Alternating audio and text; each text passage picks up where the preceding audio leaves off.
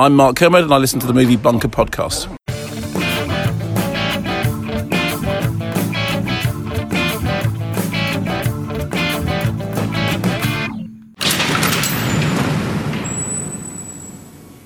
Welcome to the Movie Bunker podcast. It's me, Matt. It's me, Chris. Hi, Chris. How are you? I'm not too bad. Yourself? I'm all right. It was my turn for an interview. It was your turn for an interview. Who did you interview, Chris? I interviewed the great Millicent Thomas. Now, Millicent Thomas is a writer, has written for Little White Lies, Dazed, Sci Fi Now, Film Stories podcast. It was a good one, actually, because we talked about a film, Tomb Raider, the 2018 uh, reboot, which I think we discussed doing at one point uh, in back in the day. Yeah, I watched it. wasn't It wasn't so bad. It's it's pretty good on on like a third viewing for me, uh, second or third viewing for me. Millicent is a massive fan, which you'll hear about, but um, she does defend its honour quite rightly. Um, so here's the interview. Hello, it's Chris from the Movie Bunker podcast, and today I'm delighted to be joined by Millicent Thomas. Hi, Millicent, and welcome to the podcast. Hello, thank you so much for having me on. How did your passion for film writing come about? Um, well, I think I've always been into movies. Like from a young age, I, I watched a lot of movies, and I used to like um, kind of claim all the DVDs I loved in my house by like planting Doctor Who stickers on the spines. Like these are my movies. when I was around like fourteen and I was going through that like deep Tumblr phase that a lot of teenagers have been through. Um, I watched Drive, uh, yeah. the Nicolas Winding Refn film starring Ryan Gosling, and that like really kind of opened my eyes a bit. I think um, I know looking back, obviously it's not a perfect film and it's got a bit of a reputation as maybe like a film bro movie or whatever you want to call it. Yeah. But when I first watched it, I was just really shook, and I didn't know that like films could like be like that. You know, like the use of color and the and sound, and I was just like kind of opened my eyes to a lot of things and then i just got like really into it. And then i did like a level film and now i'm at uni and yeah just just i think that film was like the gateway for me for sure. Definitely got a very rich palette in terms of the, the, visual style of drive. Yeah it's a good gateway into movies that movie yeah. And for me it was um i guess uncle buck which is an old 80s movie which isn't quite the same but what's that about so it's um, John Candy and um, a very young Macaulay Culkin, and he's uh, well a very badly behaved uncle, but it's a great, great eighties movie. Check it out. But yeah, so you started writing for like Little White Lies and Dazed and Sci-Fi Now. How did that sort of manifest itself? It's actually like a really weird and kind of long story. But before, so I'm a bit older at uni. I'm I'm 21 in my second year, normally be like 19, I think, um, because after college. I um, I was an actor for nearly three years before I even started like writing in any capacity. And I just I was like doing the drama school rounds every year. I was I had an agent. I was like actually in the industry. I guess I was doing like tours and shows and stuff. But I just like wasn't happy and I was really into movies all this time. And I remember one night when I was staying with my uncle and aunt who live in London, who were kindly letting me stay over for an audition uh, we were just talking about like, oh, have you been keeping up with the Oscars this year and stuff? And they were like, oh no, tell us about it. So I like started talking about the films, and they were like, dude, you're like so invested in this. Why are you not doing something with it? Mm. So then at like two o'clock in the morning in like middle of February, I think I used my last UCAS option to just on a whim apply for like a film degree that wasn't a drama school. Right. Just I was like, you know, whatever, just as a backup. I'm not really enjoying the whole like audition route. It was a bit miserable because it's like the constant up and down. And then I got in and I was like, hey, guess I'm going to uni now. Never thought that would happen. But um, a few months before that, I started writing for Screen Queens, uh, which is just, it was at the time quite a small uh, website uh, run just by like young women who love film, who just did it for fun. There's no profit in it or anything. Mm. Um, and when I decided to go to uni, I asked Chloe, um, our amazing editor, if I could take on a bit more responsibility there. So I became the social media editor. I run the Twitter and everything and then I just wrote more and more. I started to take it really seriously, and then in the past, just this past year, I've kind of just gained a bit of confidence. I guess I just started pitching places, started going to festivals, like using my overdraft for what it's for. I guess, um, and yeah, I just I guess got lucky in some places. so a friend of mine, Megan from college, uh, got involved at Screen Queens, and I was like, hey, I know you, and we kind of rekindled our friendship and I got really into podcasts at that point. I was listening to like Little White Lies and My Favorite Murderer. And I was like, I, I want to do this. I, c- I can talk a lot. I'd love this. so um, I just asked her if she wanted to like do one to do with films. And I asked Chloe, and she said, absolutely, you can have free reign. This can be like your little side show of Screen Queens, do whatever you want. Yeah, so at the time, the first like six months of the podcast, uh, Megan was actually in America doing her study abroad.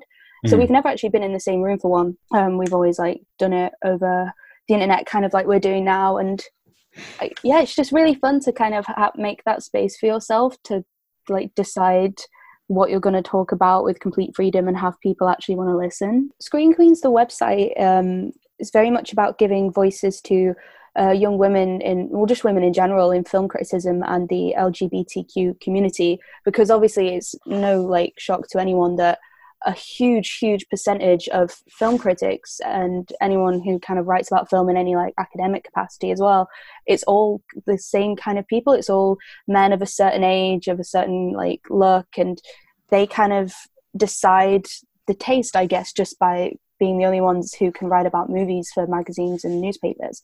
Mm. So this was kind of a reaction to that and offering women a space to talk about films as well.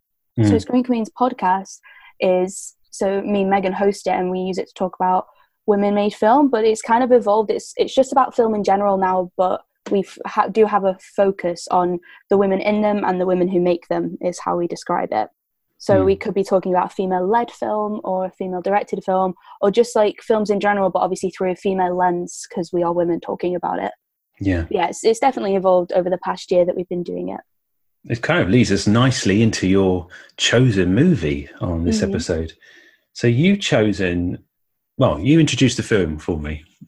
I have chosen probably. I think I did put it as my favorite film of 2018, and that is Tomb Raider, directed by. And I, I do apologize if I pronounce this wrong, but I think it's Roar Uthaug Yeah. Roar Uthaug. I think he's a New Zealand director. But yeah, Alicia Vikander, Tombs, Raiding, love it. What's your name? Lara Surname? Croft.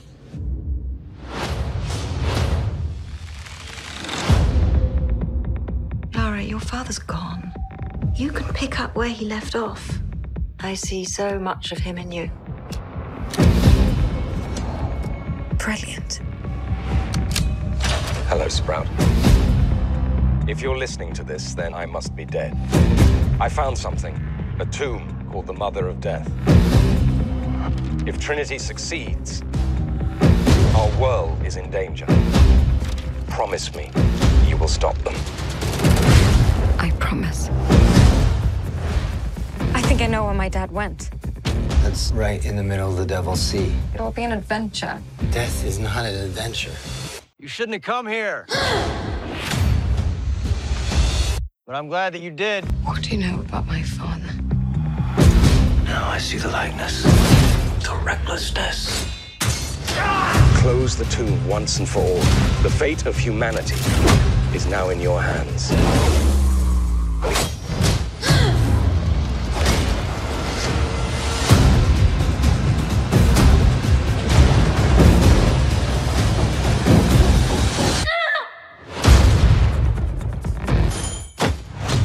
Can't be too careful these days. The world has gone bloody mad.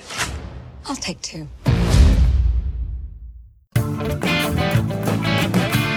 Yeah, so for those, I guess, unfamiliar with Tomb Raider, it's well, it started off as a computer game, has had numerous like movie adaptations. Well, numerous. I, I guess this is the third attempt, isn't it, of, of kind of rebooting it.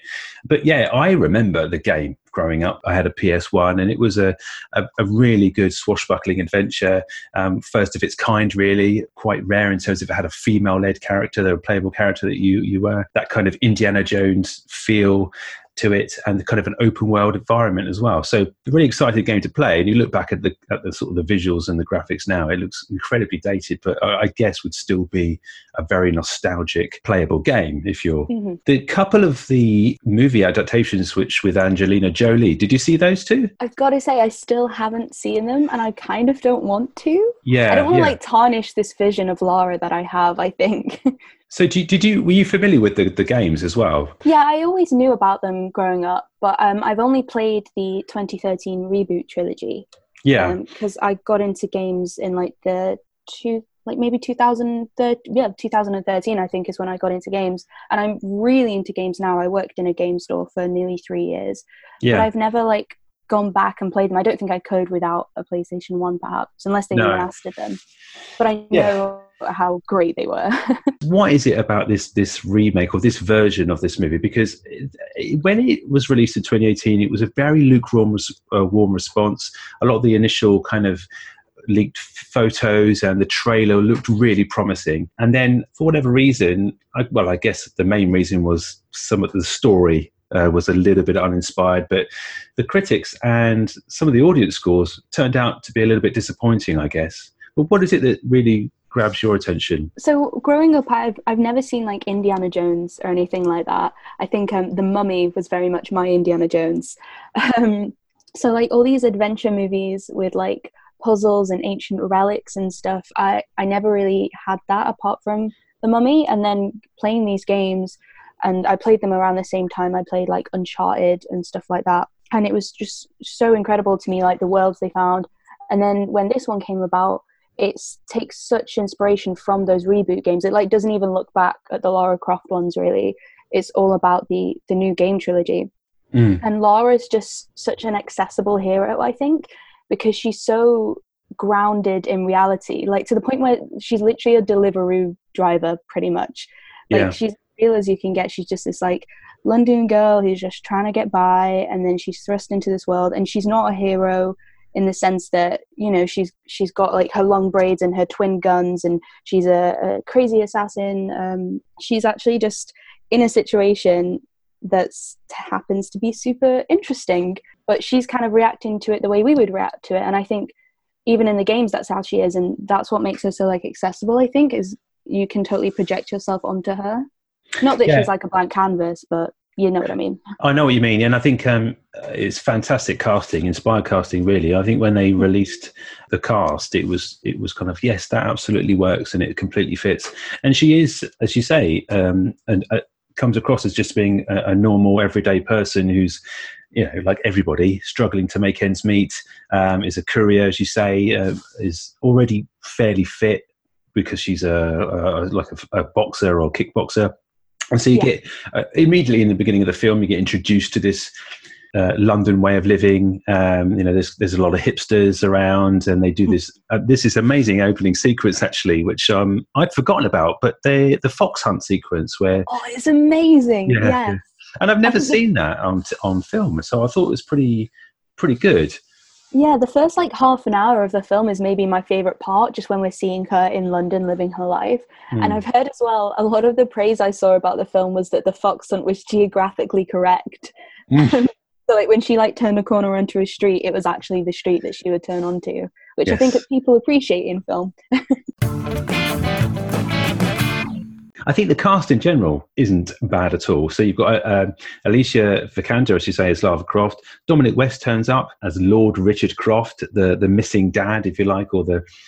It's kind of like the savant as well, explaining the, the plot and some of the, I go MacGuffins in the movie, I guess, which there are plenty of.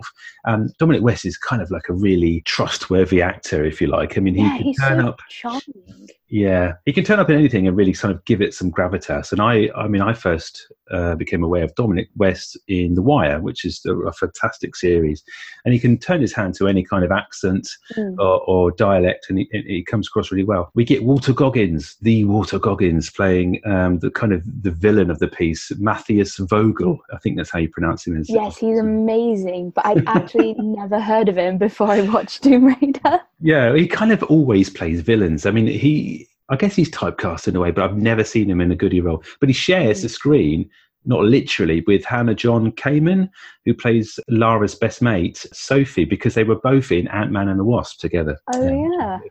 And then you've got Kristin Scott Thomas as well, who's obviously very reliable and has, again, gravitas to anything she's in. But the cast is small. There's not many major parts. Lara Croft is front and center throughout the whole movie. And it is, and it quite rightly should be. It's her movie. Mhm. And Alicia Vikander carries the, the whole thing, I think, really admirably and really well, despite some of the issues with the dialogue and, the, and maybe the script being a little bit too on the nose.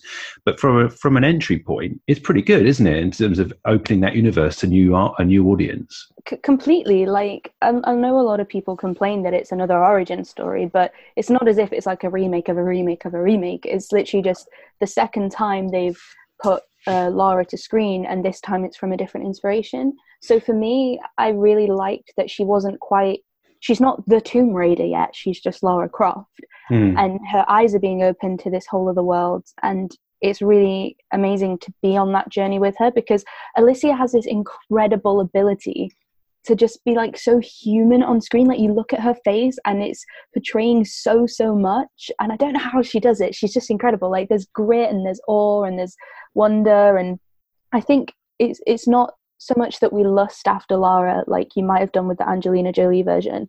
It's Mm. more that we look at her in complete admiration because she's just so determined and I don't know, she's she's a go-getter, but you know, at the start she's not very driven to what she wants to do, but as soon as she has a task, she like puts her mind to it and you can see the strength in everything she does. You made a comment there about the the lustness of the the original character, and I think that's where it got wrong. And it definitely shows the era uh, of games and and um, filmmaking that um, you know the representation of Lara Croft was okay, fine for twelve year old boys and younger maybe, but but in terms of bringing it bang up to date and um, making it credible, this this is. As again, as I said earlier on, a, amazing casting. You can definitely see that she puts a lot. She put a lot of work into the role as well, in terms of the physical appearance and the physicality of. Literally, you could, you had to believe that she was able to be put and plonked on this Yeah. island and be able to to hold her own because she's physically fit and and could probably give anyone a, a good run for their money in terms of hand to hand combat and things like that. And and the good things are this these set pieces where she's um, thinking on her feet and um, being um, clever in terms of how she, she gets out of sticky situations. And you can see that she's she's not perfect and she's fumbling around and and, and uh, making mistakes. And it really does remind me of Indiana Jones and, and Harrison Ford and how he brought such a humanity to what is a swashbuckling adventure. No superhero tactics. It was kind of by hook or by crook, he had to be there and do something to be able to, you know, flick a switch. And yeah, really human. There's a lot of the fantastical elements of the original movies and the games that is, I think, deliberately missing. So the mummies, the lions, the, you know, the attacking dinosaurs, and all, all that sort of mythology has been sort of jettisoned and replacing for like a virus that is actually not a, a curse or anything. It's a, literally a, a kind of a, a virus that turns people. Well, what does it do? It kind of makes them into zombies, or think, yeah, it's kind of just like a, a random disease that we don't Yeah. really know anything about. Yeah, but it kind of alluded to it right at the end, and it's not explored. And I think maybe that would have been something for the sequel to do. Have you played the 2013 Tomb Raider game? No, uh, it, that when you start having kids, you realise there are certain things that, unfortunately, get jettisoned, jettisons, much like the you know the, the elements of the storyline of the original. What's really cool, I think, about this film is that it, it's not a it's not an adaptation of the first game. It kind of crafts its own story by taking pieces from each of them. So when this film was being made and came out, the third game wasn't out yet. So this is roughly based on Tomb Raider and Rise of the Tomb Raider. Right. And in Tomb Raider, she's she already has like her interest in ancient history and stuff like that, but she's still not the Tomb Raider. She's still just Lara Croft. Mm. And um, essentially, I, I think I wrote in my review was it, it's really cool because it swaps out the like eternally perfect hair and the pyramid breasts, and it gives her like a, a vest and trousers instead of a crop top and shorts, and she has like pockets and backpacks, and she's prepared, and she's like a real person and Mm. getting to play as a real person feels so different than playing as this like very kind of curvaceous perfect looking female character but in in the first game you do go to this japanese island called yamatai and you you are looking for the death queen himiko but in the games they've really embraced the supernatural aspect to the point where it's at the very end spoilers if anyone listeners are playing it or want to play it um, um, Himiko does like come to life and actually possess one of the characters. So when I saw the film and we got to that point, I kind of half expected it to go that far, I guess. Hmm. But I actually really, really liked that they turned it around and, like I said, like ground it in reality because I didn't expect it. And I thought that's actually so clever because everything he just said, the way he like described the illness and stuff, sounds like real, like that could happen. The Yeah, fact that yeah. she's like a carrier, but she's immune, and and we flipped it so that she was actually protecting her people, and she's not an evil queen. And I was like, whoa, that's so cool. And the way they like deciphered it from the paintings and everything, like I actually really, really liked that they kind of jettison the supernatural aspect. I found it quite interesting, but I think there is room to bring it back in the Yeah. sequel. And there is a sequel in the works, isn't there, with um, Mm-hmm. an interesting director. Um, ben Wheatley's involved, I hear. yes, I'm so excited. I, I think it's a really um, surprising choice, but I think it really works, especially if you've seen um, Free Fire. I really liked Free Fire, the action in that is really interesting, but also he gets like the dark humor in like Sightseers and Nick Frost's cameo in Tomb Raider just made it feel so British for me. Um, and I think Ben Wheatley could bring that, really bring that into it. Has he been secretly waiting for something like this to come along? Because he's he's rooted in his own vision and his own movies, and with his screenwriter and um, partner that he, he works with on all his movies. But he doesn't. It feels like he's been deliberately sort of biding his time and waiting for something like this to drop in his lap so that he can um, be given a certain amount of free reign. 'Cause I'm, I'm guessing that he he would have taken on this this kind of job, if you like, with uh, quite a few caveats in terms of his vision and where he wants to see it and where he wants to take it. Yeah, yeah, definitely. Because I suppose he's known for having that. He's he, all of his films are kind of independently made. Not maybe not that they have like studio background or anything, but that he's like written them. They're original pieces of work. Mm. Um, or like High Rise is like adapted from a short novel, I think. But Yeah. he, he brings his own flair to everything. And like Tomb Raider is obviously a very well known, not franchise, but like product, I guess, like a Yeah. brand. And to bring someone with his kind of vision to that is could be a really interesting clash, but hopefully a good one. I guess I'm really, really excited about it. Yeah, because his his movies are disturbing Yeah. to say the least. Definitely. And I feel like Tomb Raider could really go that way, especially um, with the cliffhanger they left. As soon as that cliffhanger happened, I was like, Mm. if there is not a sequel, I will literally riot. So I was like, please, everyone go see this movie. There has to be a sequel. One of the best things in this film is Nick Frost and his wife uh, in the pawn Yes. shop. well, Nick Frost is such a great screen presence, isn't he? Absolutely. And having him like in the same shot as Alicia Vikander was at first quite jarring. Yeah. Because they feel like two entirely different worlds to me. Like Alicia is this kind of like indie darling Oscar winner, and Nick Frost is like a national comedic treasure. Mm. And seeing them just like side by side, I thought might not have worked, but they bounced off each other really well. That amulet was given to my father by Emperor Showa of Japan. Right, right. Well, this ain't from Japan. You're correct. Emperor Showa was given it by the grandson of the former emperor of Maratha. Maratha? You're, you're having a laugh, aren't you? And he himself got it from Thibaw, the last king of Burma, when he was exiled in India. Exiled in India. What a fascinating tale. And you got all this uh, provenance down on paper, do you? If I had the provenance on paper, I'd be at Christie's, wouldn't I? But, um. Is This is your lucky day. Uh, is it? Alan, what have I told you about flirting with the customers? I'm not flirting. I'm just naturally charismatic. I was not flirting. I'm sorry. I was flirting. Have a look. Big smiles, nice and casual. Right. Well, I'm pleased to say we're in a position to make you an offer. Ten. Please. Just a tad bit more. That's all I have to remember my dad by. Oh.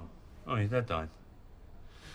That's a shame. It's a terrible thing for a young woman to lose her father. Really. All right. Fair enough.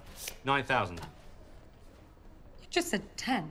Well, people come in here trying the dead dad shit all the time. You fall for it all the don't time, fall for Alan. it yes, the you time. do. do. I've Last fallen week for it fell twice. for it twice. Yeah, twice. It's the truth. Fine. I'm happy to keep negotiating because now the price is eight. Okay, you win. Ah, finally. Thank you. Really. Oi. For just such occasions. Hmm, for just such occasions. Sort You burnt me yourself out, taters. Alan. What? Seriously, sort it out. That is hot coffee. the scene at the end, which was the kind of, I think, uh, well, it's not a pre-credit sting, isn't it? Because or a post-credit sting, because it's just after you see the, the word Tomb Raider for the first time, Yes, don't you? yeah. Kind of established. Here we are, and the, the character's born, if you like. She goes to pick up her the um, an emerald uh, bra- uh, uh, necklace that she pawned from that her dad gave her. Is that right? Am I remembering right? And then she spots in the background the the Desert Eagles. I, I guess are they the Desert Eagle guns that she picks up in the in the games? Yeah, the the twin matching guns, and she Yeah. does kind of like the little nod, and she has the braid.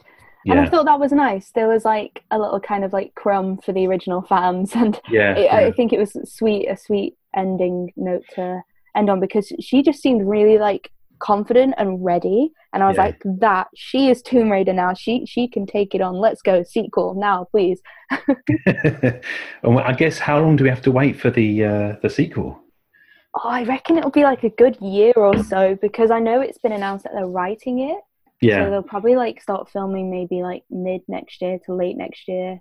So I reckon maybe 2021 or later. But let's you know, at least we can keep rewatching this till that day comes. No, it's on Netflix. Yeah, I'm I'm really surprised how much I, I enjoyed it the second time round as well because it is a really easy watch. Yeah. But yeah, I mean, fantastic. I'm, I'm really glad uh, you made me watch this again. I'm very glad to have done that. I think according to Letterboxd, I checked before we did this, and I think I've seen it 14 times. Wow. And it literally came out last year. That's pretty it's one good of going. those, especially now it's on Netflix. It, like you say, there's this warm feeling about it. I find it really comforting just to have on. You know, when you don't really Hmm. want to watch something, but you, you want to put something on. So I'll I'll just rewatch Tomb Raider again, and I could literally recite the entire script from start to finish. Probably, I, just- I just love it so much. If I don't know what to watch, that's the number one thing I go to. Thanks ever so much for uh, joining us on the, in the bunker. Absolutely, yeah. I've loved coming on. I love that it's like about bad movies, and we couldn't think of one bad thing to say about it. Yeah, well, I'm surprised. I thought at least I'd be able to. I don't know. There's always a good contrast on there. I mean, Mhm. for me, like I say, it, it was just an enjoyable movie, and I saw past all the issues that the critics said were about the storyline and some of the, you know, uh, the clunky dialogue. It wasn't really. I mean, I, I've seen, like I say, I have definitely seen worse doing this podcast, and we're like 50 episodes in now, uh, and I've seen a lot of bad movies. Trust me, but uh, this is no way near as bad as the critics said, and it, it has got a low score, but it doesn't deserve it, uh, in my opinion. So it won't be staying in the bunker; it'll be released into the general public, and that's that's the ultimate goal of what Well, we do. I'm very thankful to hear that. You're very welcome. And where can we find you on, on, on the internet and your sort of Twitter handles and things?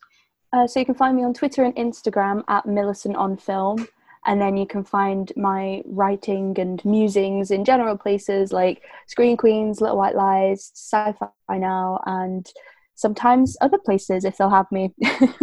Okay. And the and the podcast is available on iTunes as well, isn't it? yes, iTunes, SoundCloud, and Spotify, and it's at SQ Podcast on Twitter.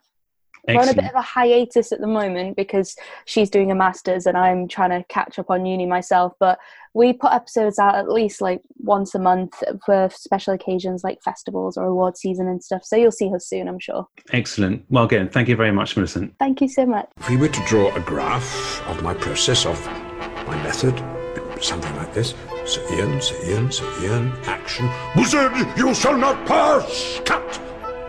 Sir Ian, Sir Ian, Sir Ian. Good interview, Chris. She made you look like an idiot, and I always like it when our guests make you look like an idiot. Yeah. Um. Yes. Um, which is always helpful. I, I, It's like it's like if you know when man you see that diagram of man uh, from a little fish to like a, a hunched being to a standing upright. Yeah, it's like like, the, the- standing upright just walked round to the back and started talking to the little tadpole thing. That's what that reminded me of. Listen to that interview. Um, yeah, well, the thing is, I, I do it deliberately because I obviously want to make our guests feel good about themselves. I want them to feel comfortable and superior. And with me, it's not hard because I'm a dullard uh, most of the time. And uh, this is another outlet for my dullardicity. It's pitch time. It's the pitch. Yeah, so my pitch, I'm going to pitch it to you now. You're ready to hear because it's yeah. This is just going to get my velvet trousers on. Yeah, get myself yeah, comfortable. So Maybe here a we go. pipe. Are you ready? I'm ready. Go. Sorry. Right. Okay, so close your eyes. Why? Because it helps. Okay. Right. So I'm I'm conscious though with these pitches that you and I have been doing that they are, with one exception, they are on the dark side, and they do have similar themes running through them. So this is no exception. um, so, so I buck the trend, and it's a light-hearted rom-com. No, I mean, I, I try, I'm trying, really trying hard to think of something that might be a bit lighter, but this is a comedy, okay? But unfortunately, Okay. it does share a lot of the themes with some of the ones we've done before, specifically the undead. Right, you are. Okay, so my movie working title is called uh, Zombie Fest or Zomfest. All right.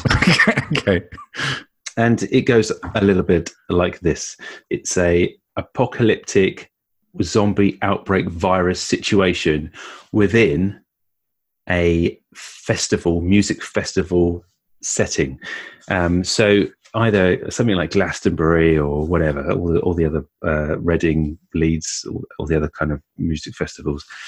Um, someone eats something like bad falafel or something, and or there's a con- contagion that happens to. Oh, there's a MacGuffin, Yes. and the the virus spreads into the crowd, and then before you know it, you've got a walking dead in uh, hipster hipster get up and festival wear. Right. And so we're going to have heroes and villains. And so the heroes, I haven't quite decided, are either going to be two or like a, a small group of young uh, teenagers on their first festival. Uh, so it's the first time they've, you know, it's a bit like the Inbetweeners in a way. It's the first time they've been let let out on their own. They may have just finished their GCSEs or something. Um, or I had another idea. There are like it's there are like a BBC introducing band that have just got their first gig at a major festival, and they're playing like the John Peel stage or the newcomers stage or something like that. So they're well excited, and um, yeah, they're playing out to uh, this this crazy zombie apocalypse. And there's other heroes and villains will become apparent. So you'll have like security guards and and doormen who you know join the heroes and stuff to help out in terms of you know high vis jackets and and pepper sprays and all sorts of things. And you would have maybe a, meta- a heavy metal band or a rock band who would be well into it and really enjoying themselves with their um, going around killing zombies with their guitars and amps and stuff like that. Inventive, uh, inventive ways of killing zombies with drumsticks and Yeah. know, and also ultimately it's about you know how they will survive. You, they're they're all penned in, obviously, because there's the, you know massive fences and security. Michael Eavis could even do a, a cameo as a zombie or something like that. Um, and I, I had these sort of great little ideas in my head of certain scenes of the film because you know the band could be playing and it could be like a shoegazery indie band so like a real kind of smashing pumpkins type thing you're looking they're looking out to the crowd but the crowd are doing that kind of shuffle backwards and forwards that you do when you were like um, going to these indie nights. I know i did. And and they they're zombies dancing but they're kind of just shuffling from backwards and forwards. And from the stage it looks like they're having a really good time but they're just sinking into the music. So a bit like Shaun of the Dead in terms of some of the visual comedy. And I had another idea, uh, which is a great scene, I think, of uh, in a row of portaloos, zombies chasing someone who's not infected. They try to hide in a porta- portaloo. They open it, go in, and step back out again because it stinks or it's disgusting, and then try the next one. yeah. So they're actually two. It's you know, um, and they're be slow zombies. So there's always that kind of you can you can dwell on the comedy a bit more with that kind of thing because Yeah, you don't want those pegging it zombies, do you? They're ridiculous. fast zombies are basically you have got a hell hope and hell's chance against fast zombies in my opinion but slow ones you've got you've got time to think at least about what you're going to do Yeah, it's just Um, numbers and the, the sheer weight of zombie. That's the issue, isn't it? yeah and i think uh, i'm not entirely sure how how the, the film will, will progress or how it will end i've just got fantastic ideas of you know so, you know a vegan falafel stand um, contaminating everyone with this this crazy virus. Loads of face painted or zombie Smurfs walking around, um, you know, tied together on stag doos and stuff like that. Yeah, what do you think?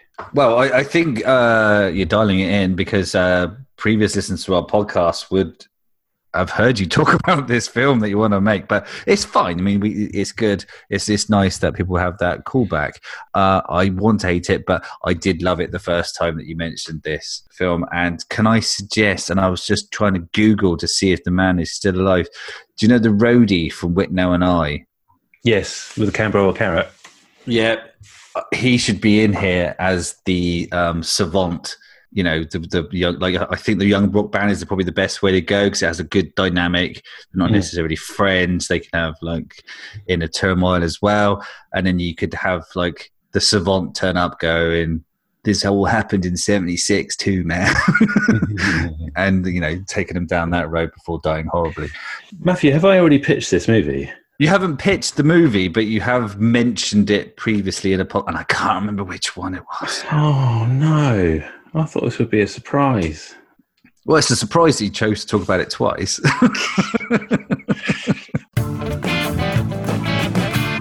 Well, that's Good. it then. Another another episode in the can, as they say. Another pod Yeah. done dusted.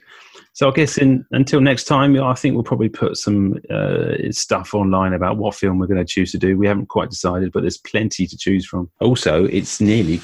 Well, now that Halloween's out of the way, it's Christmas time, so there'll be. yeah, I went to the shops earlier. Fucking Christmas in the shops. Yeah. So it will be going Christmassy, Christmas shit films, I'm pretty sure. And it is the season. I do love Christmas, but uh, let's not talk too Can we do like six Christmas films? Yeah, let's. Nail it. I'm up for that. Until next time, Matthew. Goodbye. Bye.